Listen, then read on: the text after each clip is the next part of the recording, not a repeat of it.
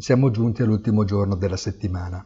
Wall Street ha ripiegato pesantemente in chiusura, portandosi in area negativa dopo che è stato reso noto che il presidente Trump avrebbe tenuto una conferenza stampa sulla questione cinese tra poche ore. Trump, d'altronde, è un po' all'angolo del ring, tra Covid e Twitter, che offuscano prepotentemente la verve che ha sempre ostentato. Il dollaro conferma le indicazioni di debolezza già trapelate e messe in evidenza nel nostro commento dell'altro ieri.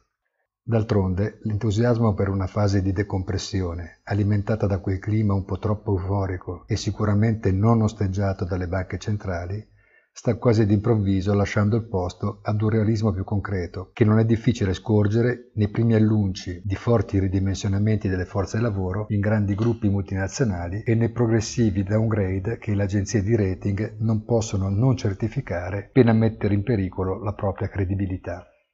Lo spread dei corporate high yield registra ancora una volta un'ulteriore limatura, ma potrebbe essere prossimo al punto di arrivo perché oltre questi livelli significherebbe che il comportamento degli operatori, in assenza di quelli che potremmo chiamare i croupier della politica monetaria, era completamente sbagliato, il che è tuttavia improbabile.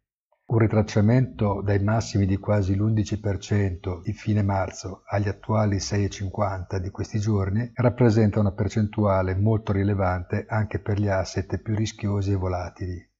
Quindi un venerdì che non sarà una resa dei conti, naturalmente, ma più probabilmente un primo checkpoint dopo la corsa inarrestabile della prima frazione di settimana, lasciando che il weekend aggiunga elementi concreti per elaborare un ragionamento più strutturato.